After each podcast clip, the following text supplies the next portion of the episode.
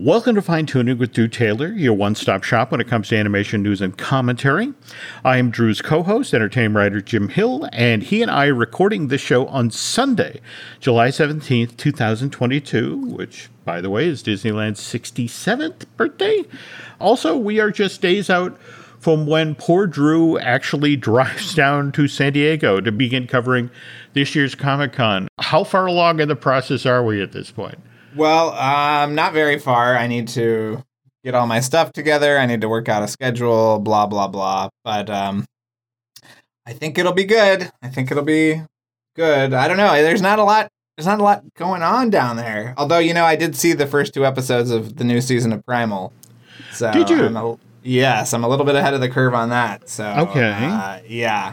And it is great, Jim. It is really wonderful. Particularly the second episode, I think you're going to absolutely adore.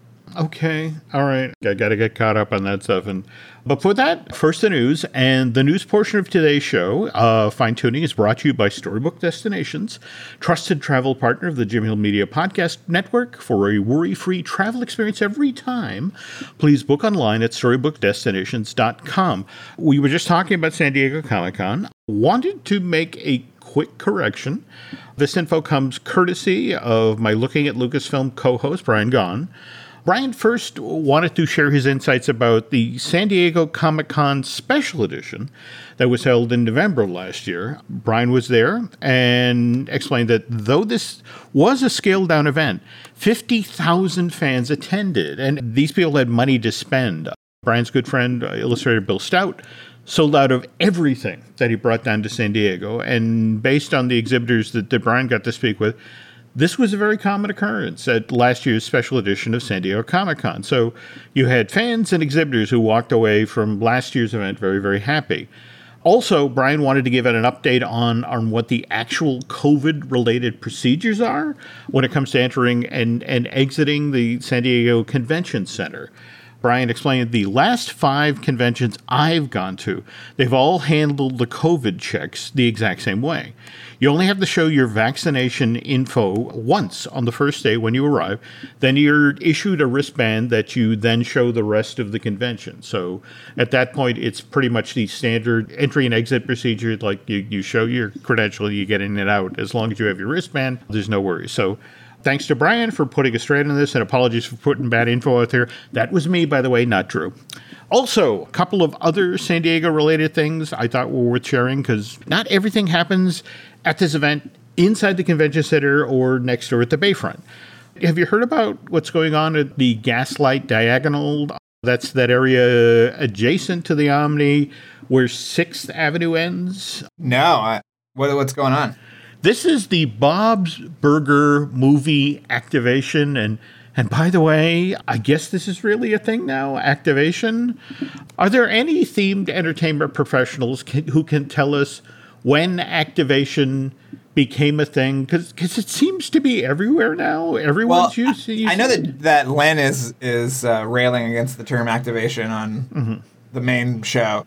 Mm-hmm. I think that I always associated activation with something closer to what is going on at Comic Con. You know, a limited time promotional event that immerses you in the world of whatever thing they're trying to market or promote. The the weirder thing is when Disney uses it in park to suggest something permanent or semi-permanent that they've dreamed up, you know, in a boardroom. So to me, the Bob's Burgers activation is an actual activation. Whatever, the, however, the parks is using it is like the wrong way to use activation. This is how I read it. So there you go. I cannot honestly tell you how thrilled I am with that explanation. Holy Is that cow. pretty good? No, that was amazing. That, okay. that all right. Now, finally, somebody has made sense of this. I can see a temporary attraction like the Bob's Burgers movie thing, which by the way, Thursday, July 21st through Saturday, July 23rd, this is going to be up and running across from the actual convention center from 10 a.m. to 6 p.m. There's going to be photo op opportunities. You get to play the Lucky Duck game from the movie. And the most important thing, uh, especially given you're at Comic Con, you're starving. From three to six on all three days this is up and running, is Patty Hour where if you make your way over to the Bob's Burgers movie activation, they will give you a free burger. Now, mind you, it's a first come, first serve uh, situation, and supplies are limited. But on the other hand, free food at Comic Con, that's a good thing. And we were just talking about the Lucky Duck game. Well, did you wait a minute? Did you watch the movie yet? I have not, but I saw the clip of the Lucky Duck dance from the middle of the movie. And seriously, Drew, that was enough to convince me I have to own the Blu ray. I told you it was great. I told you it was great. It was amazing. It's, it's like, I mean, this really well choreographed and beautifully hand drawn animation. And it was like, ah, oh, no, that's it. And speaking of which, the Blu ray and DVD goes on sale Tuesday, July 19th. So I'm going out, I'm going to get this thing. And speaking of movies at Comic Con, on Sunday, Sunday, by the way, at Comic Con, always the presentations got a little weird because that was, it's the last day of the show. And didn't they used to call it Kids Day? Yeah, they did. I use, I think of Sunday as get that hardcover graphic novel that the guy wouldn't budge on the price for uh, the last four days. See if you can talk him down because he doesn't want to have to drive it back to Toledo or whatever. You know, that's my that's what I do on Sundays. But yeah. Oh, you are bringing back some very painful memories. anyway, speaking of things on uh, Kids Day. On Sunday, July 24th, in room BCF6 at 12:45, there's going to be a family screening of Pixar's Lightyear. Oh, that's cool. It's being presented by Disney Media and Entertainment Distribution out ahead of Lightyear's home entertainment release. And when did it become Disney Media and Entertainment Distribution? Didn't it used to be Walt Disney Studios Home Entertainment? Well, it's home entertainment is so DMED is the overarching, you know, business unit. So mm-hmm. basically, the company is split between DMED mm-hmm. and DPEP. And mm-hmm. DPEP, as we know, and and Jim talks about on his other shows, mm-hmm. is Disney's parks, experiences, and products. Mm-hmm. So, I guess one one arm makes the stuff, the other arm distributes. I don't know, but that's yeah, that's DPEP and DMED are the two different. Uh, so all Disney Plus is DMED, all park stuff is DPEP. So yeah, D DPEP is the DPEP are basic is basically the cast members that are being forced to move to Florida. DMEDs are the ones that are can comfortably stay in California. That's that's another way to kind of divide it, Jim. Well, so. there we go. Again, yeah. another time we get cut off of Disney's Christmas card list. Thank you. Okay. Did it say when Lightyear is supposed to be on home video? No, no. In fact, uh, what's fascinating is it's all over the map. In fact, I was just looking this morning, and there's at least one outfit that tracks things as they show up on an Amazon, and and they're suggesting it could be as late as the first week of September. I think it'll be on Disney Plus the first week of August. Is my guess. I would say that's smart money. I just what I want to do now is circle around to okay, so after say for example turning red turn up on Disney Plus, when did the Blu-ray become available for that? So well, I'll, right. I'll check check up on that later. Anyway, uh, while we're talking about Lightyear, that Angus MacLane film came in tenth at the box office this past weekend, and and just in case you're you're wondering. The new animated feature for this past weekend, Paws of Fury, The Legend of Hank, that came in sixth. Only sold 6.25 million worth of tickets in the domestic market, which is less than a fourth of what Minions The Rise of Gru made this weekend, which is its third weekend in domestic release. So you're saying Hank wasn't that legendary? What was fascinating to say, if you looked out in the trades, were all the people talking about why put this out now? Why wouldn't you put this out in September where when exhibitors are like we have you have nothing to give us. You know you have no product where you know this thing would have had a chance. You know what i heard though? That that paramount bought the distribution rights for mm-hmm. 10 million dollars. So to me you know they put i don't know 15 mil, 20 million into marketing it. Mm-hmm. they, they have something new to put on paramount plus in a few weeks. It seemed like it worked out okay for everybody. I don't know, but you know, okay, it's not you a know. huge. I'm just saying it's not. It's not 75 million that Minions oh, cost, no, no, no, or the 200 million that that Lightyear cost. So no, uh, uh, certainly not. And in a weird sort of way, you got to feel bad. I, you know, I was looking at interviews with with Rob Minkoff this past week, and they were talking about how this thing has been in development for five years and started more as a, a legitimate sort of Mel Remake. Brooks. Yeah, Yeah. That, that's exactly. And then became a fable, and you know, then it kind of wandered around. But I think you're you're onto something there. That for Paramount Plus, if if you get a something you can throw into theaters for for ten million that you can then put on Paramount Plus, that's a smart plan. Well, it's like you know we, we we always talk about it. It's so hard to gauge what a success actually is because the metrics are so incredibly all over the map and also so kind of obscured from public scrutiny. So you know who knows. We will never know how many people are watching Lightyear on Mhm. Disney Plus, but it could be an absolute boom for the the service, and we don't know. So maybe it will end up being you know a, a smash and some metric, but uh, yeah, I have no idea how some of these things are gauged. again, Lightyear was number 10 at the box office this weekend, but number 11 was Marcel the Shell with Shoes On at A24. Just put it out in 105 more theaters this past weekend. And Is it closer to you now, Jim? Is is Marcel inching his way closer to you? he's close. I mean, I, I'd still have to drive down to Boston or the suburbs of Boston. Okay. But I now have options as opposed to when it was in like four theaters, five theaters around the whole country. It's really a, a throwback to the old distribution models, and I know this because you didn't you used to manage a theater many I many did. moons ago. I did. And in fact, isn't A24 planning on going even wider? I mean, it's in 100, you know, I think it's uh, a 153 theaters now total, yeah, with the hope of going even wider based on they can then turn to other theaters and go, hey, look, you know, look how we did in this market and you want it here. By the way, speaking of Marcel with shoes on, we were talking on the last show about Jenny Slate and Dean Fleischer Camp, the former couple that are the creative team that do Marcel the Shell together. Did you see where he just Disney just recruited him to now take over the live action CG hybrid version of Lilo and Stitch? yeah, I think it's a great decision. I mean, he does such wonderful work with the Chiodo brothers on the the animation for Marcel the Shell, and I just cannot wait to see what he does with. Uh, I mean, maybe could could Stitch be stop motion, Jim? Probably not, but you know, Oh, that would be fun. Oh, okay. Remember when when this project first got announced? I mean, they they've been talking about it for years, but when the live action CG version of, of Lilo and Stitch officially became a thing at Disney in November of 2020, it was originally John M. Chu, right? yeah, And the phrase they use is the deal was never finalized.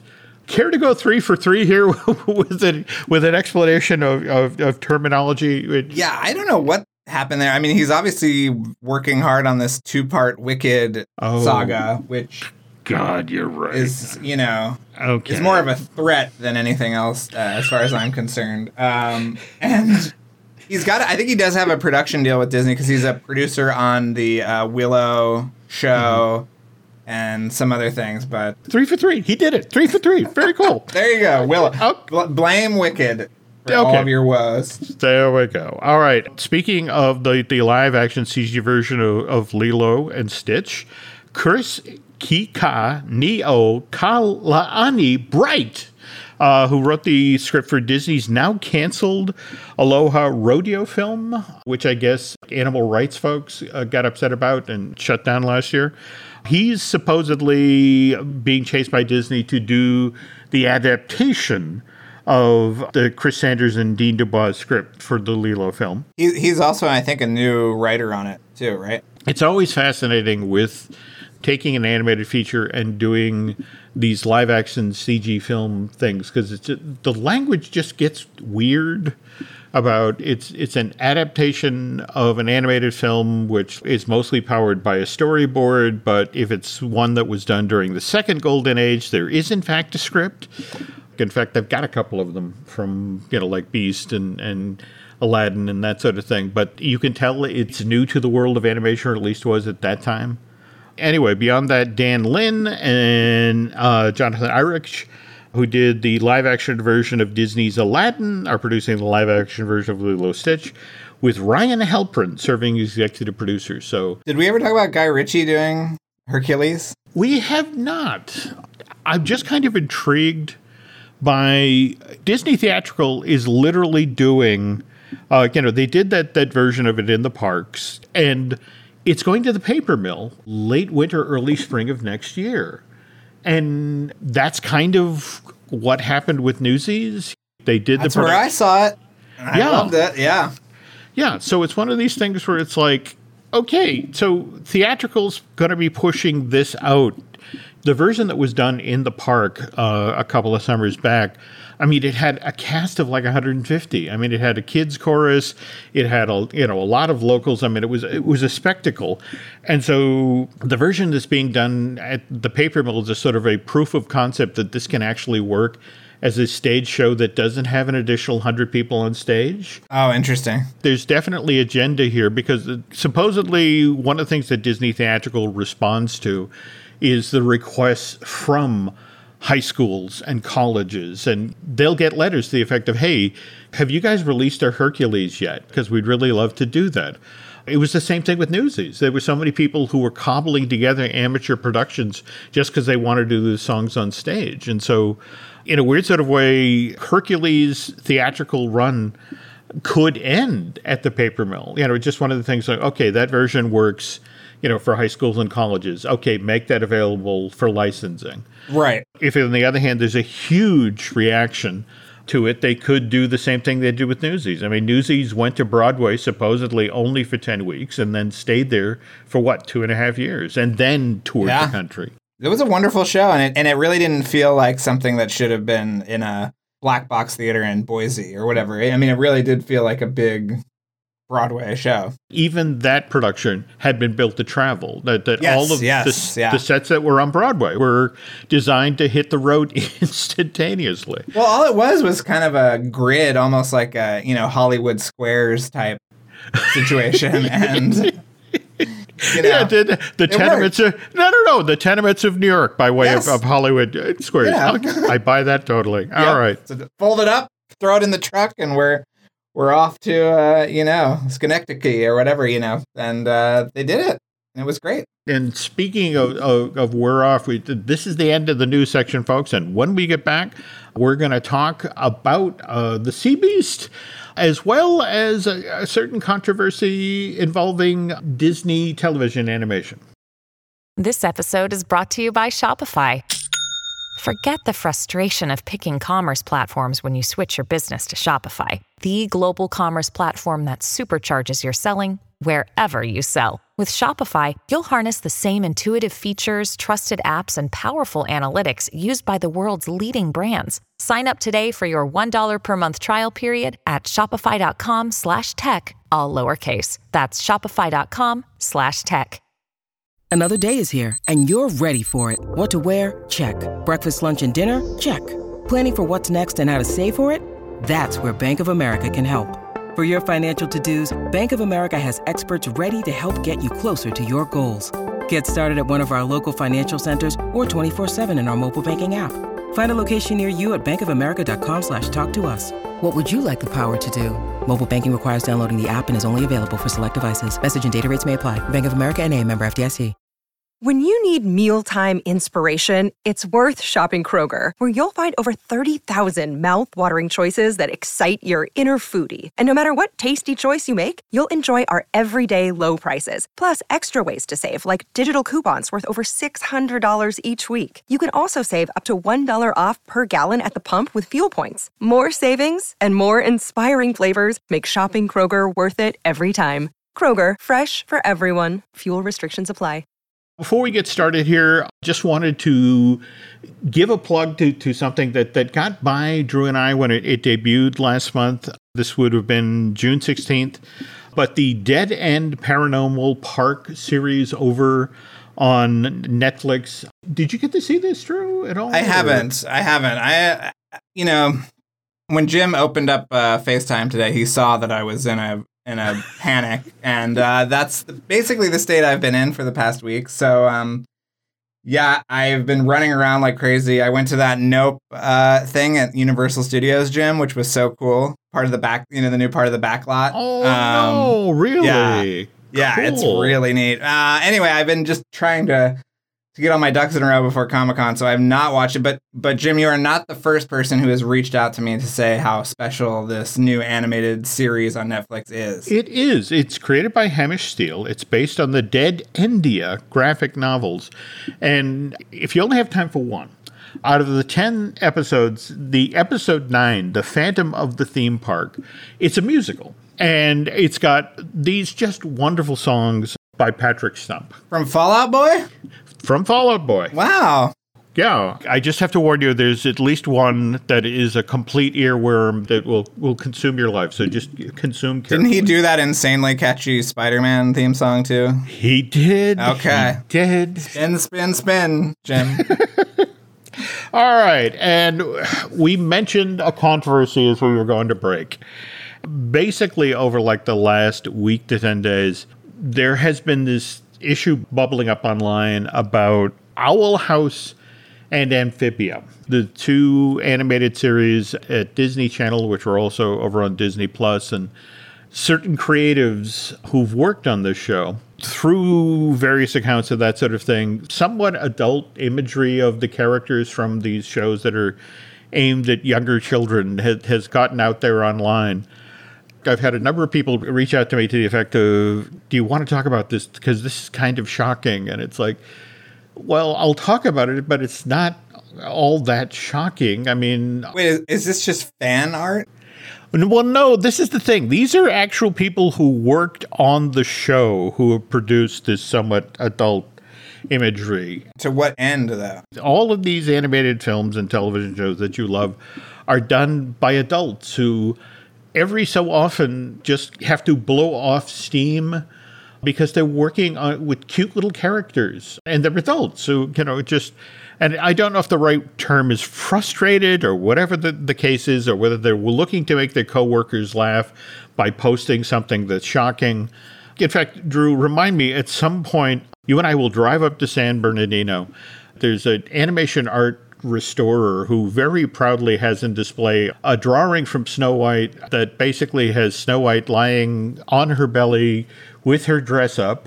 But the notion is it was just done because it's like I've been drawing hundreds of drawings of this woman and it just I'm trying to make the guy at the next table laugh and it was never meant for public consumption. It was something in house, and how this animation art restorer got it, you know, some 60 years later and then proudly hung it, I, I don't know.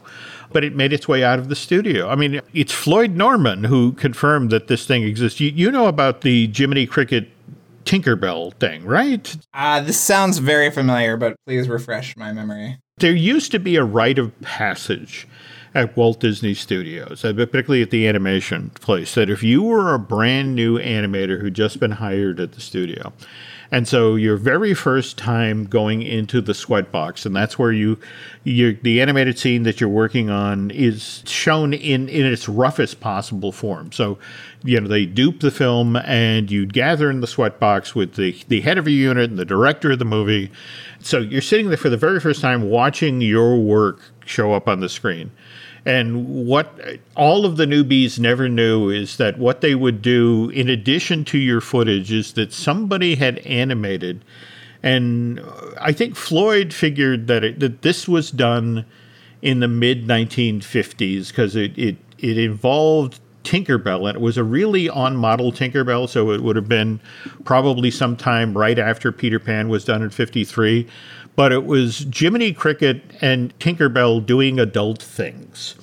So picture this you've just finished your first scene, you're sitting in the sweat box with your director and the head of the unit, and your footage runs, and then immediately behind it, runs Jiminy Cricket and, and Tinkerbell going at it. And the way sweatboxes work is the footage is on a loop, so you can look at it multiple times. So, you know, this poor uh, young animator is, I didn't do that, I didn't. And everybody in the room laughs, of course, kid, you didn't do it. That's a, We just did that to shock you. And then they would carefully cut the Tinkerbell and Jiminy footage off of the pencil test, and then it would go get hidden away in somebody's drawer, you know, to wait for the very next newbie to show up. at Victim Disney. is what is. There the we go. Looking for, yeah. There we go. Yeah, and the thing is, you know, according to the Floyd, no one would ever admit to animating it.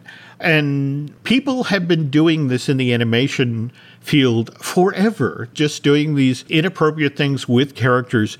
I think the key difference is that because we live in the age of the internet and social media, this stuff that would normally be in house and no one would ever see now has all of these ways it can filter out. And I think that's what's interesting about this whole Owl House amphibia situation is the people who did this. It's like, well, they did this at my last job and they did the, you know, at the job beforehand. I, and I'm doing what people in animation have done for decades and just did something to make somebody across the way laugh or be shocked. And, but the key difference is that this can now also leave the building. Right. And especially in our age where there's an outrage industry. There's a lot of people who work online who literally get up in the morning and like, how am I pretending to be shocked today so I can generate some content? And so that's kind of how I feel about this thing. And by the way, uh, in case anybody's wondering, nope, I've never actually seen the footage of Tinkerbell and Jiminy Cricket together. But you've imagined it countless times. No. In no. the cold winter nights of New Hampshire. I was about to say I, I kind of put it behind the steel door where I keep the nude grandparents. You know, it's just right. sort of like, you know, don't need that part of my childhood ruined. But speaking of Jiminy and Tinkerbell and tiny characters, which kind of a challenge to use in films, especially when they're they're dealing with larger characters. And I, I bring this up because Drew and I were j- just talking about the Sea Beast, uh, Chris Williams' uh, film for Netflix, and how much he and I had enjoyed it. For Chris's first solo project, I mean, I think he really knocked it out of the park. Well, did you see how many amazing people worked on it too? Oh, yeah. See, Tony Fucile was head of, head of character design and Zach Parrish is was the I think the supervising animator. I mean, he had some really he had some heavy hitters. Tobias was the production designer who most recently did amazing work on Zootopia. I mean, like it's pretty it's a pretty full house of of amazing people. Absolutely. And and there's so many standout scenes like the maelstrom scene when the, the red bluster is almost going to be taking down the inevitable. I mean, that, that was just such a masterfully staged action scene. But at the same time, I, I think one of the things that most impressed me about this movie was the fact that the, the red bluster really is a kaiju size character. Oh, yeah. She's a big, big gal and uh, an amazing character. I love the design of that character, too. Oh, totally, totally. It's just a sort of weird blend of rhinoceros and seal, mm-hmm. and then painted bright red. But the thing I particularly enjoyed was how they were able to pull off the relationship between Jacob Holland, the monster hunter, and Maisie Brumble, the little girl, and make it work with a, a character that's basically the size of a skyscraper a lot of stuff uh, literally at eye level. I mean, there were there were a bunch of scenes where they're dangling down in front of the red bluster's eye, but also climbing around her, and yeah. when she's captured at the in the kingdom, and all that stuff is really amazing. But if you talk with animators, something like this, where you have a giant character and a small character, and trying to make that work, trying to find the cheats where you can actually have interaction, you can have an emotional connection. I mean, we were just talking about Jiminy Cricket, and you know, you think about the scenes in Pinocchio. In fact, headed into this fall, we're going to get to see two different takes on, on how to do Jiminy for today. We've got the Zemeckis Disney live action hybrid, and then, and I want to say Gennady, and I know that's wrong. Guillermo right? del Toro. Guillermo del Toro. Why do I keep doing that? I don't know. But I love that in Guillermo's take on it, the whole point of the cricket is he's the little voice inside because he literally lived in the tree right. before it was taken down to carve Pinocchio, which I, I think that's a fun, fun conceit.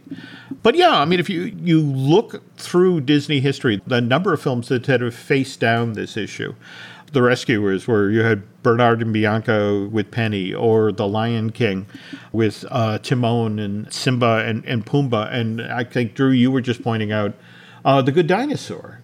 Well, you remember the D23 footage where Spot ran from the back of Arlo's tail all the way up to the front of his head. Did you see that footage? I did, I did. But remember, that was the well. He, he was he wasn't even a teenager at that point. He was like a, a young adult, right? Yeah. They definitely aged Arlo down over the course of production there. But yeah, I mean, I actually asked uh, Peter Sohn about this, and he said it was really hard. It was like a movie where a human is having a conversation with a bee, which they made an entire movie out of. I don't know if uh, Peter saw that one called Bee Movie, but yeah, I, I understand Yes. his concern. Yeah. yeah, that also another excellent example. Yeah. I know there's a lot of people who dismiss The Good Dinosaur as Pixar's first flop, but there's a lot of stuff that works in it. That scene down by the river where wordlessly the, the two characters converse about having lost family members. I mean, that's masterful. I, you know, Yeah, it's a beautiful scene. And It is. It is. the And scene I- where he, he kicks up all the fireflies is really lovely. Mm-hmm, I don't think the movie totally works, but it definitely has flashes of really great, awesome animation and great character work for sure. Well, that's that's why I'm so looking forward to Peter's movie next year. That this is totally his, as opposed to having to come over the hill and rescue somebody else's movie. But again, sometimes you know you work on animated features where they don't ever really figure out how to do small characters interact with uh, larger characters. I, uh, one thing that comes immediately to mind is uh, the Black Cauldron and that fair folk scene where the, the fairies are hiding away from the, the Horn King under a pond. One of the few deleted things that actually made it out of Purgatory, I think that that's pretty widely available, that scene, right? Yeah, yeah. Um, what Drew's referring to is it was a much longer scene, and it was so many new young animators who were coming in who, you know, this is going to be our Snow White. And it's like, oh, not even close. They just weren't there. They weren't at the level to be able to, to figure out how to, to handle that movie or, for, or in particular that scene. But then at, at the same time, you, you look at something like gigantic. And think about who you had working on that movie. You know i mean? Nathan Greno right off of tangled and dorothy kim. And and likewise the lopez's handling the score. I mean it, do you remember being at d23 and uh, there must have been a 15 or 20 minute long presentation on gigantic. That's how confident they were in that movie. I mean they laid out the world and it's Spain in the age of discovery, and you know We that heard a song from it for crying out did. loud. Yeah, in fact, Inma, that's when she's actually treating Jack of Jack and the Beanstalk like he's a doll. And it looked like there there really was a movie there somewhere, but the story that always came back is that there were only so many ways to have a character. I mean, that's the thing. Inma, the giant that Jack befriends, is uh, she's 60 feet tall. She's an 11 year old girl. She then has to go up against the storm giants with Jack's help, who are 120 feet tall. And it was just sort of this festival of how do we make these characters interact with all of these height differences. And I, I guess that combined with various story issues eventually killed the project. But how much did they supposedly write off for that one? That was something north of a hundred million, right? Yeah, listen, Jim, we all we all take L's in this life. Some of them cost hundreds of millions of dollars more than others. You know, we, we'll, we'll be okay. We're everybody's fine. Okay. Well, well, speaking of everybody who's fine, would you have predicted at the start of the summer that Top Gun Maverick would still be chugging along the way it is right now? I mean, I, I knew it was a wonderful movie. I had no idea it was going to be a global phenomenon in the way that it has been, and it it makes me very happy. I saw it for the fourth time on Saturday, Jim. So Did you you really? know, Where? Yeah, Where'd yeah. you see uh, it? I saw it at City Walk at AMC City Walk. So Okay. yeah. And uh, fairly full house, or Well, we had a private a friend of mine uh, who you know, Carly Wiesel, had a birthday party, so she rented Sure. out a theater, and so we all watched it with her for her birthday. It was very fun. Oh, Yeah. cool. All right. What's it like to watch it with people who've clearly already seen it? Well, I don't know how many people had seen it because there were a lot of new, fresh responses. So Oh, it was just a great time. I mean, that, you haven't watched it yet, have you, Jim? I have not. I have It's not. it's really wonderful. I know that I'm a broken record, but I think you would enjoy it, Jim. All right. Well, again, it's it's finding the IMAX theater, and in fact, what I've been hearing, and that evidently this has never happened before, but there's been competition for the IMAX theaters around the countries. You know, between Lightyear and Jurassic World Dominion, and of course uh, Top Gun Maverick, and my understanding is going into August, a lot of that they're going to make a very big deal about the, the notion that Top Gun Maverick is going back into IMAX theaters Yes. Uh, which uh, to me is thrilling because uh, you know I I procrastinated and missed my opportunity, and it looks like it's circling back. So Your laziness has been rewarded yet again, Jim. you know, that's the real lesson. story of my adult life. Yes. Story of your okay. So uh, now, now, of course, uh, we're talking about Top Gun Maverick because, of course, uh, Drew and, and Charles Hood do this wonderful podcast, Light the Fuse, and you know, for a lot of the summer, they've been doing Light the Fuselage shows, of course, about the Top Gun Maverick world. And and are we still doing that? Or are we shifting back to Mission Impossible? We're back now? to Mission Impossible. We, uh, I think this week we are talking to actually the hair and makeup designer for Mission Impossible 2. So if you love Tom Cruise with the super long hair, this is the gentleman you have to thank. Um, and then we're doing an episode about uh, Robert Towne's version of the mi- first Mission Impossible script. And then, Jim, it's the 200th episode. And let me tell you, we've recorded it. It does not disappoint. I will say that. I cannot say any more, but I will say tune in. I think it's going to be August 3rd. We're bumping it up to a Wednesday. Uh, just get ready because it's it's a wild one. But uh, to tell you how much of a nerd, movie nerd I am, I'm actually now more excited because you mentioned Robert Towne. It's like, oh, oh my God, really? The Robert yeah, we, Towne we, script. we found somebody who had it on some kind of old disk drive. Um, And we, we had it, you know, formatted. And uh, we talk about where it is in the continuum of the scripts because he and David Koepp were kind of batting the screenplay back and forth, what the differences are between his version and the final movie. It's very interesting. It's a look at the Mission Impossible multiverse of madness, that's for sure. The Robert Towne version had been made and not the the final version. So yeah. And again, big 200th episode coming up. Yep. Uh, we have a couple of podcasts here as well. We got Disney Dish that I do with Len Testa. We have Marvelous Disney, which I do with Aaron Adams. And of course, we have Brian Gunn, who is nice enough to update us about the San Diego Comic Con. He and I do the Looking at Lucasfilm. But in the meantime, uh, as always, I know I say this on every show, but if you are not following Drew Taylor on social media, you are missing some really funny stuff as well as uh, some breaking news. Drew, can you tell folks where they can find you online? I am at uh, Drew Tailored, like a tailored shirt on Instagram and Twitter. What about you, Jim? I am on Twitter and Instagram as Jim Hill Media and over on Facebook as Jim Hill Media News. And let's see, final thing, folks, if you could do Drew and I a favor here. If you could head over to Apple Podcasts and rate and review, well, not just the show you're listening to right now, fine tuning, but also Light the Fuse. Likewise, if you want to head over to Bandcamp and subscribe, uh, that would be helpful. That's going to do it for now. And Drew has to pack for San Diego. And maybe we'll get to chat with him afterwards, or maybe in the middle of. We're still working that out. We'll figure it out.